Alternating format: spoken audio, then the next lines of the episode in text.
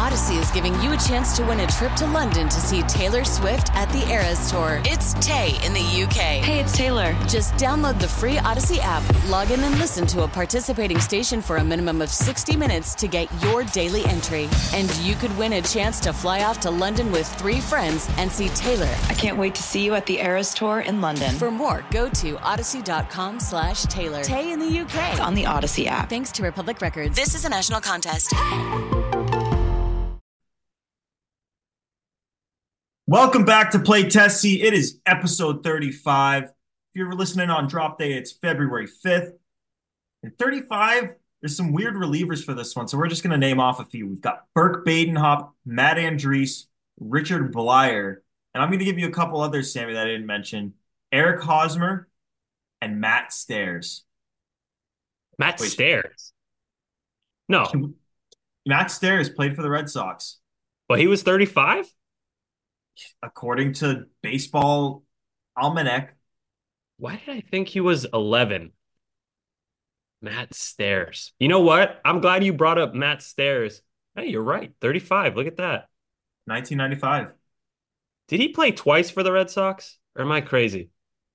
No, just once. Wow. Um, I'm glad you brought up Matt Stairs. We'll we'll we'll bring the conversation back to our boy Matt Stairs uh, uh for my Nuff said. Oh, wow. Okay, so it's going to come full circle. Yeah, it's gonna be a Circle Stairs episode. This is the official podcast of bowling teams with clever names like Pin Pals and Split Pants. Now you know what I did today.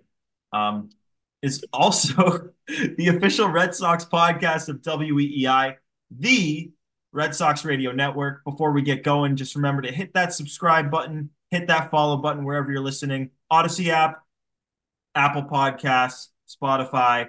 Hit us up on YouTube. We're, we're getting episodes put up on that WEEI channel. Uh, we've got a bunch of them up there. You can check out our interviews with Pap, Jared Carrabis, Chris Murphy. Those are up there right now, and make sure to hit those, uh, hit that thumbs up on those videos. That helps us out a lot, a lot. And remember to hit those subscribe button, all your platforms, wherever you're listening, helps us out. You get that notification too. But Sammy, we haven't spoken in podcast form at least Mm, since the the big Red Sox news of the offseason. Theo That's right. Epstein mhm. has returned to the organization. We'll say he is he is aboard the FSG ownership group, and he will serve as an advisor to the Red Sox. Yeah, man. I mean, I know there was some smoke. Shout out to Jared who had this in November, I think. But uh I was surprised. I did not expect that. Rob Bradford, our buddy, he dropped that uh that tweet at like nine in the morning saying, what do you say? Red Sox have something cooking? Something like that. He dropped the Uh, eye emojis. He, he's, yeah. he told me later, he's like, I hate doing the eye emojis, but I did the eye emojis. No, no, the eye emojis is great. Though when you're if you use Twitter and you see eye emojis in like a trade season, you just get excited. So um yeah, so I saw that immediately I'm thinking, "Oh my god, maybe these these dorks in the ownership group have caved and they finally have signed uh enough players to field a full major league team." Crazy concept. I was wrong, but still we got good news. Theo, uh, I think probably the most universally liked Red Sox figure, aside from like maybe Big Poppy, uh, that anyone could think of. Can't say a negative thing about the guy. He was like he was the architect of the 2004 Red Sox. Ends there, uh, but you could keep going. So it's exciting, man. I, I I don't know really how to feel about it 100%. I'm kind of my opinion is kind of morphing as more information comes out about what his role is going to be exactly. So yeah, it, it's exciting though, and I'm glad we have something to talk about other than like, what if this happens? What if the Red Sox sign this player that they're not going to sign? So I don't know, positivity. It's okay to be happy for a little bit, Red Sox fans. We did it. We can smile. They did they did something good. They did something good. And I to your point about about your opinion evolving and not really quite knowing how to feel, like I'm sure we're gonna learn more next week. They dropped this news on a Friday morning, so like we obviously had that really, really well put together article from Chris Cotillo and Sean McAdam, but uh, outside of that, we haven't heard a, a ton. I know Jen McCaffrey, I think, had an article as well, but we'll we'll obviously learn more as the as the weeks and months go on. But it was just interesting because my my opinion at the start of this, they dropped the news of Theo. you read the Sportico article that they that they leaked the news in, and the quotes are all about Theo joining FSG and having an impact on all these different entities. And they make it, it felt like they made it a point to make it seem like he wasn't jumping right into the Red Sox. Like this is an FSG thing, not necessarily a Red Sox thing. But as you learned a little bit more as the day went on, it started to feel a little bit more like he's here for the Red Sox. He's here because Fenway Sports Group doesn't think that they've given enough attention from an ownership perspective to the Red Sox in recent years. Uh, they want to win the fans back, stuff like that. You hear that, and you hear that he's going to be heavily involved with the Red Sox. Like my opinion, like on that Friday, it's like specifically on that Friday was all over the place. But I ended the day thinking, yes, this is good. This is this is not nothing. This is legitimately good. It's not when I recorded with Rob, my opinion was it can't hurt. And yeah. it, maybe it maybe it will end up there again. But at this point in time, I it's hard to say it's anything but good. Yeah, I'm kind of still in that camp to be totally honest. I'm in the in the thought group of thinking like it can't be a negative at the very least. And this is how we are as Red Sox fans at this point. We're so afraid to say something is good, and that is so understandable. I don't blame anyone who's kind of feeling that way, but the the reason I'm happy about this is because it cannot be bad. I can't envision a situation where this is bad. To me, it sounds like he's kind of serving as a, a tutor, and that's not a perfect comparison, but it sounds like he's going to be, you know, he's going to be posing questions. He's going to be a sounding board, as Cotillo wrote in the article. Cotillo, excuse me, and um, that's that can't hurt. Cotillo, Cotillo, Cotillo, Chris. Um, Chris. but yeah, it, it can't be a bad thing. I think that if you're Craig Breslow, this is where it gets a little confusing to me. I have to wonder how Craig Breslow feels. He's been on the job for how many how many months? When did he first become the that you know GM? Was it November? November. Okay, so it's been a few months, and now they're bringing in Theo. And I don't want to turn this into a negative. Again, I'm going to try to be positive because this is a good thing. Got to wonder how Craig Breslow feels. Now, of course, they have a past relationship from the Cubs, but it still kind of feels like, you know, maybe Craig is studying for the big exam to be the GM, and then his parents, Red Sox ownership, go, "We think you need a tutor to help you out," and he's like, "But I know how to do this. I, I don't need a tutor." But you know, it's not a perfect comparison, so that's the only part that kind of confuses me. I got, I am super curious to know how Craig Breslow feels about this, and I had a kind of tongue in cheek tweet the other day saying poor Craig Breslow. Now, from here on out, if he does anything positive, the reaction is going to be like, look what Theo did. This happened because Theo got here. And there's no way to verify if that's true or not. It's probably not true if, like, the next move Craig Breslow makes, my first thought is not going to be, look what Theo did. That was Theo.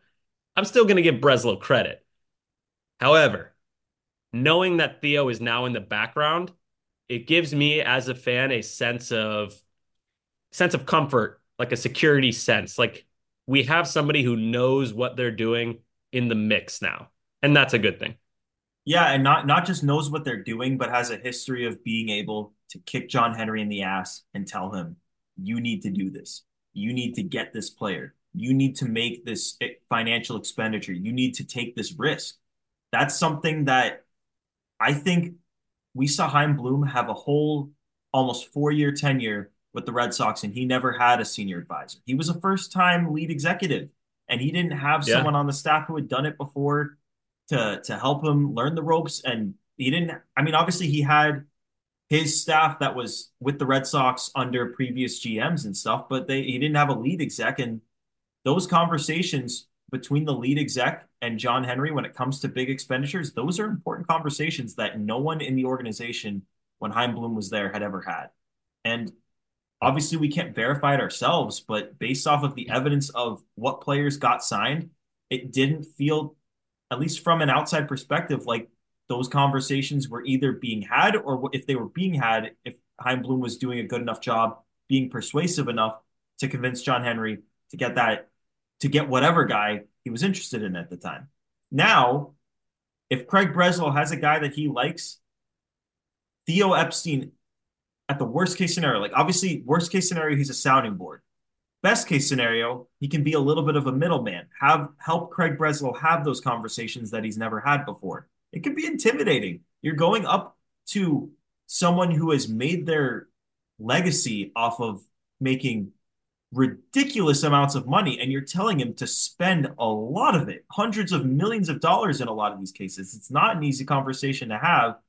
Having a guy like theo there whether whether he's helping him with the conversation or helping him prepare for the conversation that Breslow eventually has Audacy is giving you a chance to win a trip to London to see Taylor Swift at the Eras Tour. It's Tay in the UK. Hey, it's Taylor. Just download the free Audacy app, log in and listen to a participating station for a minimum of 60 minutes to get your daily entry. And you could win a chance to fly off to London with three friends and see Taylor. I can't wait to see you at the Eras Tour in London. For more, go to audacy.com slash Taylor. Tay in the UK. It's on the Audacy app. Thanks to Republic Records. This is a national contest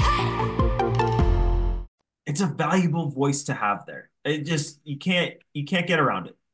Yeah, and it's also a, it's a confidence booster if you look at it in the right way. I guess you could call it the right way. But like if we did a who says no and then we presented the who says no to Breslow or Theo or uh, any of Rob's GM friends, then like and they said, yeah, th- this makes sense. This is a good trade. Wouldn't you feel so much more confident about your own ability to understand the way this operates and the way that trades work and the way that values scale. Like if you're Craig Breslow and you have an idea and you're like, okay, I'm thinking of pulling the trigger on this, or I'm thinking of making this offer. Before I do, them quick call to Theo, explain it to him, get his two cents on it. And then he says yes. You probably feel much better and you're less, you know, you sleep better at night. You feel better about making more bold trades that he, the aforementioned uncomfortable trades that he's alluded to, kind of sort of made a few of them, but not really the big one, the big splash. I don't think we're getting that, but you know what I mean. It's just a good it's a good safety net for him as well. It's not just for the fans, it's a safety net for Craig Breslow. So if he's unsure, he now has someone to go to, someone other than like John Henry who probably doesn't even know who Vaughn Grissom is. So uh, I'm happy about it. I don't don't think you know i saw some people being negative like oh this craig breslow's not able to handle this. They already have to bring in someone to help him. I don't think it's like that at all. I think the best best part of this and i don't want to quote it because i'm going to mess it up. I don't have it right in front of me but in chris Cotillo slash cotillo's article he discussed how privately the red sox said we have kind of not been paying enough attention to the red sox. And i feel like that's been that should be the lead I feel like the lead has kind of been buried. That's fucking huge. We've been saying that for, I mean, myself, I've only been saying it for this year. I was naive enough to think like they have a plan, you know, they're going to, you know, the plan that they kind of sold us on. But now they're saying it. And I think it's extra special because nobody attached their name to that. Nobody wants to be attributed to that, that quote. That was a private thing that was said and reported, and it hasn't been refuted at all, which makes me think it's true. So that admission makes me feel a hell of a lot better. On one hand, it's sad that this is what makes us excited now. But on the other, it feels like we're slowly, slowly, slowly, slowly trending in the right direction. And for that, I'm happy. I think you hit the nail on the head there. That that that quote in that article, that little tidbit is what got me from it can't hurt to this is good. Because to me, it's less about mm-hmm. what Theo is going to do specifically, because we all know an executive can only really like executives can be talented and they can be good and they can make rosters really good with with limited payrolls, but a lot of these executives are only as good as the money put forth by ownership. Mm-hmm. And that little piece, Theo Epstein being back here in part because FSG recognizes that they haven't given the Red Sox enough attention is so so huge.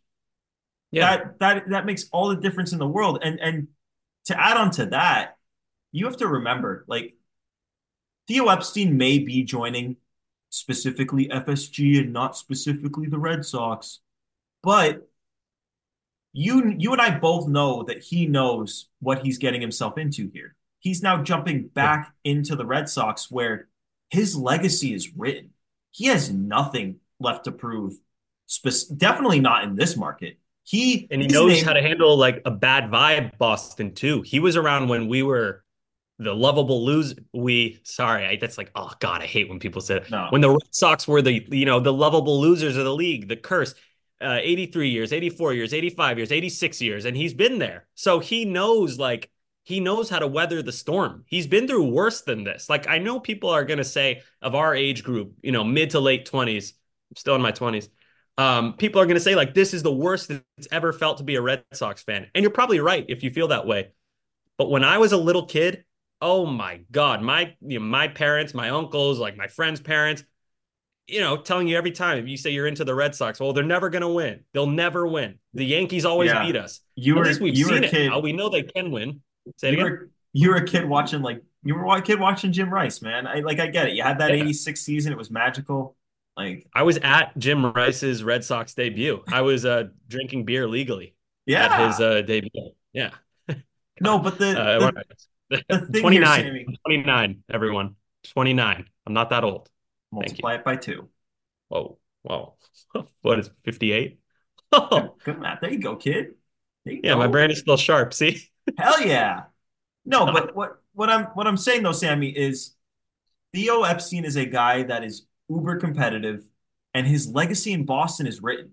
Like he doesn't have anything left to prove here. So why would he come here, even if it's in an ownership standpoint? Like he understands how this is going to be seen publicly. He's not going to sign on here just to watch the Red Sox lose and have people try to tear down the legacy that he built. Like this, he's not going to come here if he thinks that's what's happening, and he's not going to let it happen. Yeah, So- he cares. He gives a shit about the baseball team. You know, like that's so sad that we're like this guy actually cares about the baseball team. Like we, we okay, let me let me backtrack a teeny teeny bit. Before that quote, uh, where an anonymous source in the front office said that they have not been paying enough attention to the Red Sox, um, and we can get the exact quote in a moment. But what did you think? Did you believe that the Red Sox were self or sorry, excuse me, Fenway Sports Group was self-aware that they were neglecting the Red Sox? Uh, well, I didn't until now. I mean, I think that the fan reaction has a lot to do with it. This is two straight years of getting booed at winter weekend. I I think we don't have access to this data, but I'm sure their their season ticket sales and data related to all that is not as strong as it's been in the past. It's probably far weaker than it's been in any year since they've owned the team. Gordo, I had, and I looked this guy up. I won't say the guy's name because he's just doing his job. Probably like a 23, 24 year old kid reach out to me with a Red Sox email asking if I would jump on a Zoom call or a phone call and talk about getting Red Sox season tickets. Has that ever happened? Have you ever gotten an email? Like we've gotten the promo emails. This was signed by this guy, this young adult. This makes me sound old again. Um, and he was he was literally asking like, "Do you have time to chat? Let's talk about Red Sox season tickets." I, I thought it was like a not like a scam at first, but I found the kid on LinkedIn. It wasn't a scam. He works for the Red Sox. They were asking me to get on a fucking phone call to discuss this. And you know, I'm not it, this this kid is not the reason they're not spending money. So I said, "Hey, like Fenway's my favorite place in the world. I love it." Um, however, for the and I said for the first time in my life, I'm you know, I'm not one of those boycott Fenway people, but I'm going to be cutting back a little bit. Like I don't like the product they're putting out. It it depresses me when I go to Fenway and half the crowd is rooting for the other team. Like we never that never happened when we were kids. We never saw that. The worst was like maybe the crowd was like 10, 15% Yankees fans, but that's our, you know, the most famous team in the league, the Red Sox number one rival, and it's a quick drive away. So that makes sense. But when you go to Fenway and they're playing, I won't even use the Dodgers, the San Francisco Giants, and half the crowd is rooting for San Fran, that's depressing to me. They're encroaching on our home territory. And I told the kid, like, it's just like it, it's not a good product right now. It depresses me and um and I'm sorry to you. Like I, I totally understand you're doing your job, but um hopefully next year. Or I said maybe next year I'll be more interested. Have a good one. And so that is uh I'm glad you sparked my memory right there. I kind of forgot that that happened, but has have you ever gotten an email like that? Dude, I, I got one of those during the lockout, if you can believe it. I had I had a personal email sent to me during the lockout trying to bu- to sell me tickets. What? When there's no games? Yeah.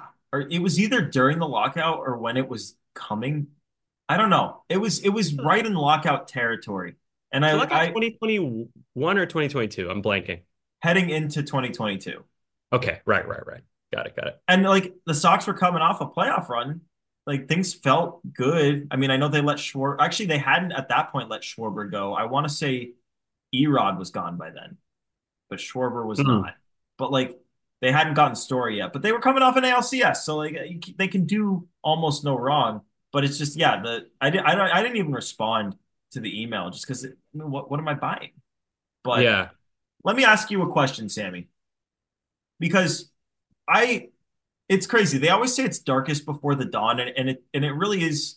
That theory holds water because the day before they bring Theo in, and like obviously we feel really good hearing this Theo news, but the day before that, the Orioles traded for Corbin Burnes, and when you look at at Linda Pizzuti's Instagram, they're holding what they are calling a town hall for the PGA thing. And it's, I just thought that that was so insulting that they had John Henry stand up there with a microphone and call it a town hall, but it's for golf. I thought that was very, I thought that was insulting. And I'm curious if you agree with me here, because I, I think the timing of this Theo Epstein announcement, obviously, these are things that are in the works for long periods of time before they actually get done. Do you think the timing is a little bit suspicious, or am I just being all like, what's it called? Like Conspiratorial. conspiracy. I'm I'm a conspiracy Um, theorist here, but I think it holds water. Do I think the timing is odd? Like in like in what way? Like I I don't I don't are you are you implying it's like a response to Corbin Burnes? Because I don't think that. No, I'm I'm saying that they knew that they were going to have to. In my opinion, this is just a guess from me. I think that they knew, hey, we're going to have to announce this PGA thing and and answer these questions and be public about it, and it's going to really piss Oh. off Red Sox fans. So Theo, you're coming aboard, um, but we're going to save this one, have it in our back pocket to pull out when we need some good PR, and we're going to need it then. I actually hadn't thought about that. That's kind of interesting. I my initial thought would be no, just because I still think it's kind of weird timing. Like you could have done this months ago and it would have quelled the storm, and then the PJ announcement wouldn't have like it's people are gonna get upset about that regardless. But yeah, no, I, I would say no, but I, I don't think that's too crazy. I've heard some weird conspiracies about it. That one is kind of that one makes sense, but I, I would still lean no. I, I feel like I, I really, to be totally honest, I don't under, understand the timing. It's really weird. Like I said, Jared had it in November. Why it was announced in what was that a February 1st, February 2nd? Like it's just weird. It's so Red Sox. Just no rhyme or reason. We don't really understand it. We're just kind of like, all right, Theo's back in February or a month away from pitchers and catchers, or not even a month away. So uh, no, no, I, I'm gonna say no. I don't think that's why. Okay. You're you you are nicer to them than I am because I just I just like look at them doing this town hall thing and I just it boils my blood and I just I I believe the worst in them. So No, I think you're. I think you're nicer to them. You're the one who's implying that they that they thought this out. I don't think- they thought it out. I I think just like, did we get it done yet? Okay, yeah, you announce it. I think they're conniving. You think they're stupid. Yeah, neither of us is nice. Yeah. Would you rather be conniving or stupid? Uh, I think I would rather they be conniving Hmm. because if they're conniving, then sometimes that leads. I don't know. Sometimes like competitors are conniving. They're trying to get little advantages. Yeah, go we just need them to be conniving in the right way, like Belichick. Yeah, Belichick's conniving. Yeah, yeah, like learn every little letter of the rule book and like use it. I, yeah, I know. I, I'm going. I'm going stupid. okay. All right. Next question I got for you, Sammy. Does any part of you, in wake of this and in wake and like in, in response to reading the article where they they talk about why Theo was brought back, does any part of you have a slightly more opti- optimistic outlook, not about free agency this year and not about the team this year, but about next year? Because I'm not saying I'm there, and I'll, I'll give my take after you give yours. But my dream from start to finish of this whole thing has been how can we get Juan Soto on the Red Sox for 15 years? Hmm. And maybe it's not, Uh-huh. maybe it's not Juan Soto, maybe it's one of the gazillion starting pitchers that's available, but does them caring enough and realizing that they were that they have been wrong and bringing back Theo Epstein make you believe that maybe expenditures like that could happen a year from now? Uh, very slightly. I still don't think that the Red Sox are going to be like a team that gets the number one guy. I feel like they've always rather go after like two tier two guys. You know what I mean? If that makes any sense. Like they'd rather get like Story. st- like David Price and JD Martinez. Neither was the number one in the position on the market, but they were like the second best. Like I the think second Price was. Was Price the number one? All right, bad example. You know, Price uh, was. JD Martinez. There you go. Uh, Giancarlo Stanton was coming off the MVP season. It was Giancarlo and JD, and you know the Yankees got Giancarlo, which famously worked out. And everyone was like, "Oh, the Red Sox could have had him. Imagine him at Fenway because he bats right-handed." You know, evergreen thing to say. And then they get JD Martinez at the uh, 11th hour. You know, second best guy, still an unbelievable bat. I feel like that's kind of the Red Sox way of operating. So I feel more confident about the future. I don't think they're going to go after like a Juan a Juan Soto type. That's going to be I mean, what is that contract going to be? Like 12 years ish, 32 million a year, half a something billion somewhere. Uh, He he might hit half a billion. No, Sammy, Yeah. I I I prefaced the question acting like I was hopeful about it, but I'm not. I that's not to say that I'm not hopeful about the future of the team and and more hopeful about the future of of their payrolls than I was last week at this time. No, I don't think Theo Epstein is going to march into John Henry's office and convince him to spend half a billion dollars on Juan Soto. But as I said, there's like this, there's a ton of great starting pitchers set to hit the market next year. Just to name a few: Corbin Burnes, Walker Buehler, Max Fried. Ah, Who's another Sammy? Help me out. Zack Wheeler is scheduled to hit the market. Yeah. He might get extended. There's others too that I, Nick Pivetta. Yeah. yeah. yeah. But like there's guys that are going to hit the market next year and their payroll is down and they've got more money coming off the books. Like, yeah, we know I know they traded Chris Sale, but there's another 17 million that they are paying him. And that money's going to come off the books next year. So do I think that they're going that Theo Epstein coming back is going to signal this complete reversal back to when FSG and John Henry were ready to sign sign off on almost anything and they're going to they're going to sign Carl Crawford and trade for Adrian Gonzalez and extend him in the same offseason? No, I don't think that's going to happen. But do I think that there's hope for higher payrolls? Yes, because I, like I said, I don't think Theo Epstein is going to come back here if he doesn't think the Red Sox are going to win and put their best foot forward to win. He has way too much to lose to do that. See, I'm not 100% sure about that. I don't want to be cynical, but the reason he took this job is because he wants to eventually get into ownership. So, like, if he's getting into ownership, does he really care like what the Red Sox look like? He's not. He's not taking the uh, the blame nor the credit if they do well. He So, will like, though. He will. He it won't. mm, but not among his peers. I don't think he No. will among his peers. That's correct. But but amongst the masses, there's no way to come back into this organization and not be tied to every single thing the Red Sox do, whether it's deserved or not. And to your Mm. point, probably a lot of it won't be deserved. But, But I mean, if you're Theo and you want to get into ownership, you really don't care what the masses think. The masses aren't the ones you're doing the job interview with. They're not the ones who are going to be paying you or accepting you into their ownership group. I hear what you're saying. I'm just thinking like, I hope you're right, but the cynical part of my dog brain says like, mm, if Theo's end game is ownership, how much does he actually care about the Red Sox? Now, that's not to say he doesn't care. I think he does. If I, if you know, gun to my head, I would say, yeah, of course he cares about the Red Sox. It's Theo Epstein, but what's his ultimate goal to get into ownership? So I'm just treading a little more lightly than most on this. Eh, But like I said at the beginning of the show, it's a good thing. You know, if you want to leave it at that, fine. To what level is it going to make a difference? I'm not sure. Like you mentioned, Theo's good at you know kicking John Henry in the butt and telling him, you know, it would be good to do X, Y, Z at this point with this roster, what's he going to tell him? Hey, you got no pitching. You need a pitcher. And John Henry's going to be like, really? Do we really?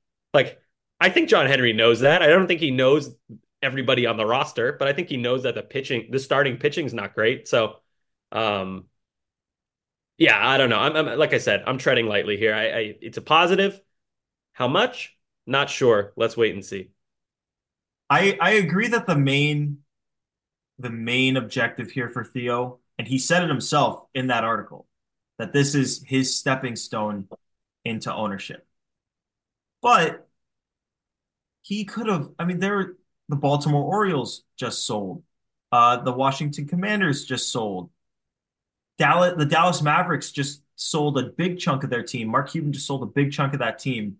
Yeah. Uh, and there's other there's other big league teams like the Nationals were for potentially for sale, the Angels were potentially for sale. Like there's ways to get into this without putting your legacy on the line.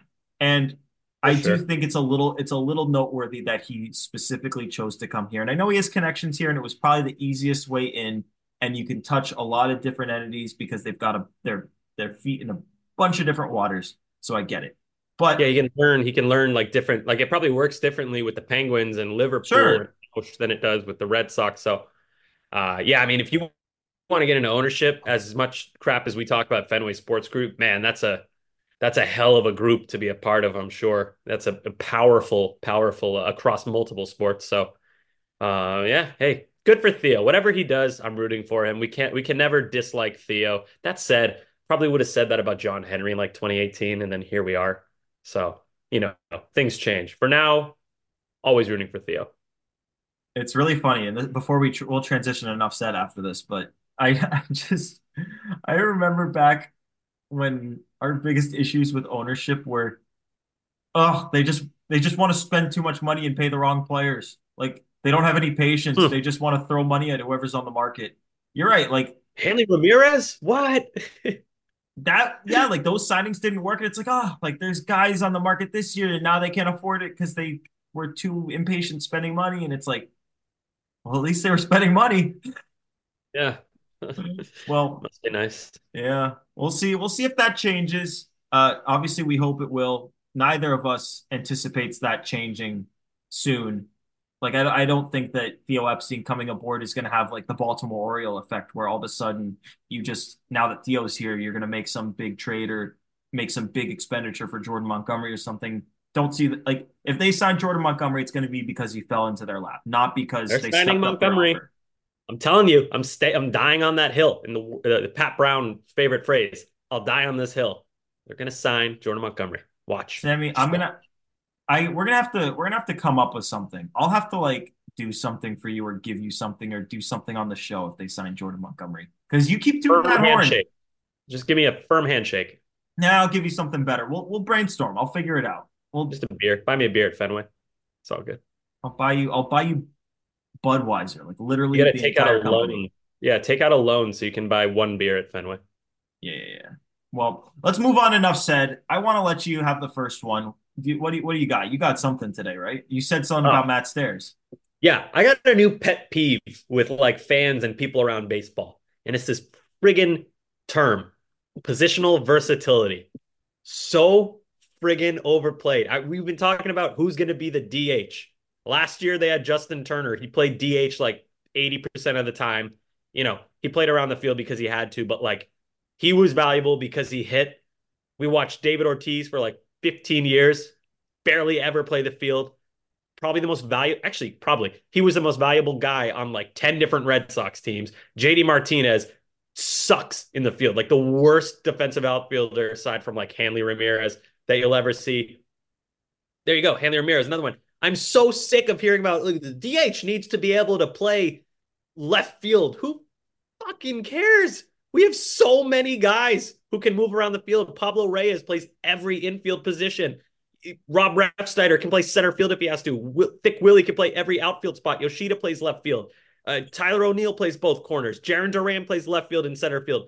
Everyone's like, you can't get this guy because you need positional versatility.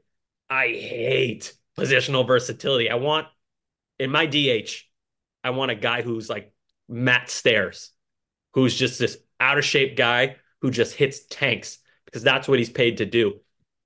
Ultimately, though, I mean, you know who I want to be the DH for the Red Sox.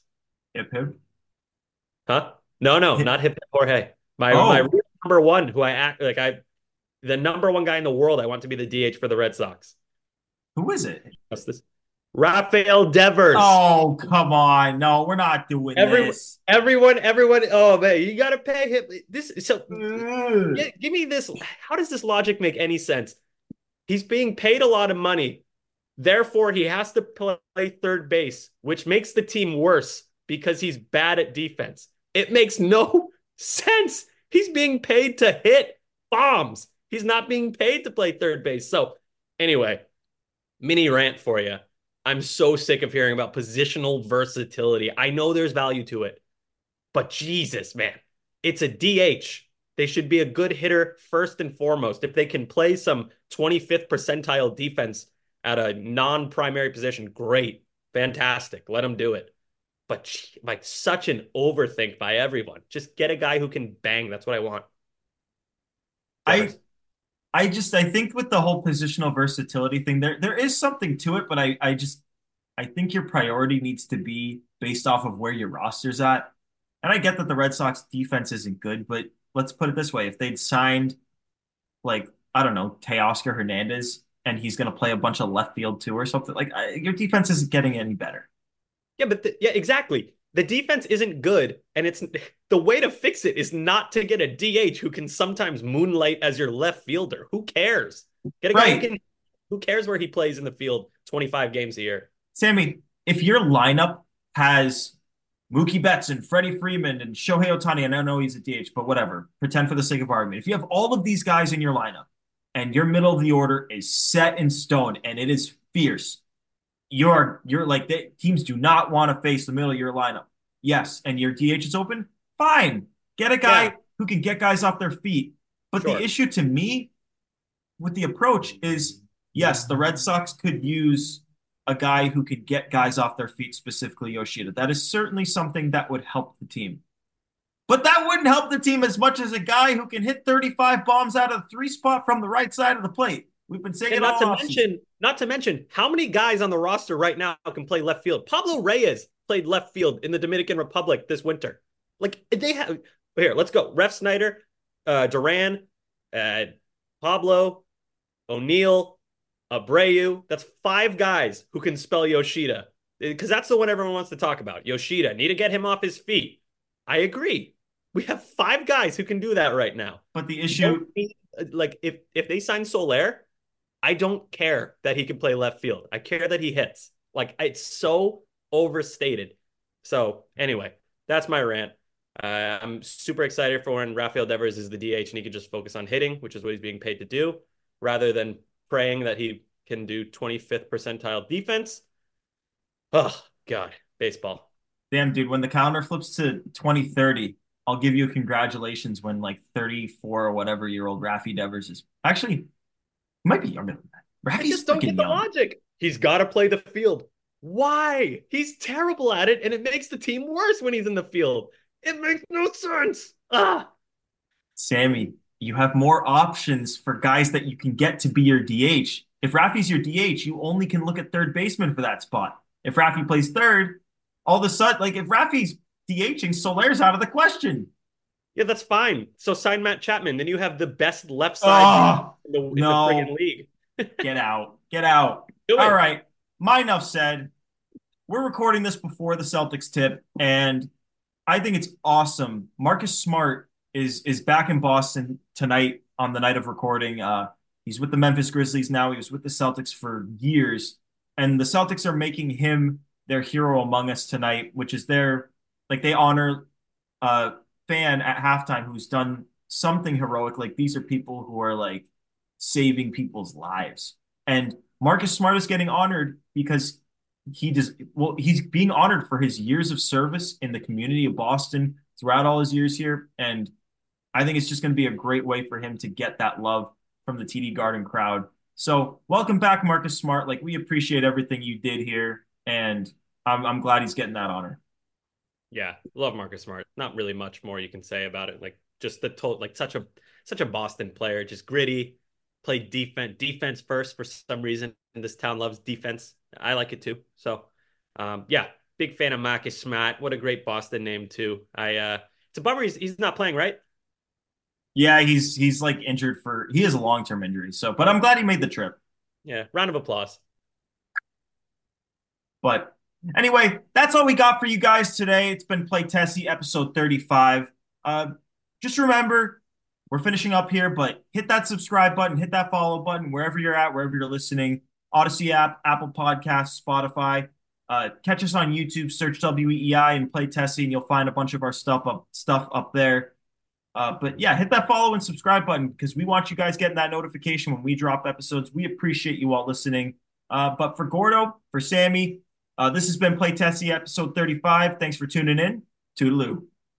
Audacy is giving you a chance to win a trip to London to see Taylor Swift at the Eras Tour. It's Tay in the UK. Hey, it's Taylor. Just download the free Audacy app, log in and listen to a participating station for a minimum of 60 minutes to get your daily entry. And you could win a chance to fly off to London with three friends and see Taylor. I can't wait to see you at the Eras Tour in London. For more, go to audacy.com slash Taylor. Tay in the UK. on the Audacy app. Thanks to Republic Records. This is a national contest.